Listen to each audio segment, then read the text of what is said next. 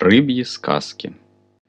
Когда пришло знание, оно принесло с собой свет, поэтому спать мы стали менее крепко, ибо перестало быть темно. Все ворочались сбоку на бок под невыносимо яркими лучами, прятали головы под подушку, зарывались в одеяло, где становилось больно дышать.